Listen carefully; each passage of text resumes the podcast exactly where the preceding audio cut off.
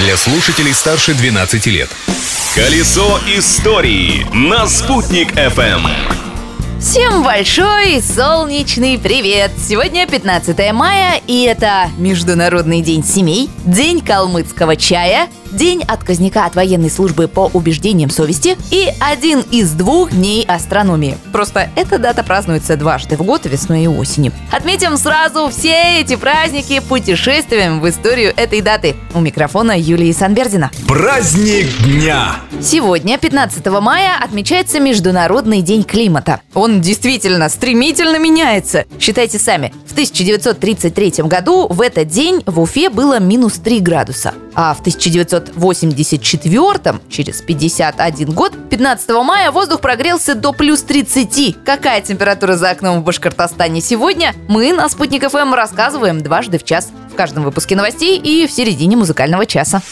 События дня. А 15 мая 1930 года, можно сказать, родилась новая профессия. Американская медсестра Эллен Черч стала первой в мире стюардессой. Как было дело?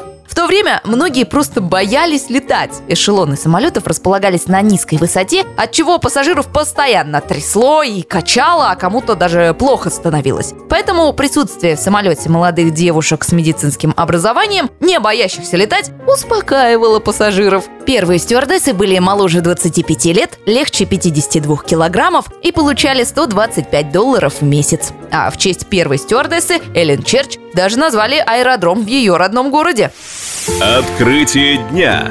Продолжим тему транспорта. Буквально несколько лет назад, 15 мая 2018 года, состоялось открытие Крымского моста. Его называют также Керченским. Возвести его мечтали несколько веков. В конце 19 столетия об этом всерьез задумались британцы, чтобы проложить таким образом железную дорогу в Индию. Но планы изменились из-за Первой мировой. А в наши дни Крымский мост – самый длинный мост в России и Европе, который способен выдержать 9-бальное землетрясение и прослужит не менее 100 лет.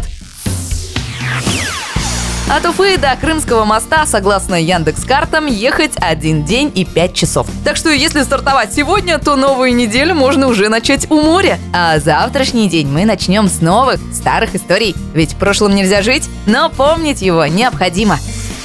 Колесо истории на «Спутник FM.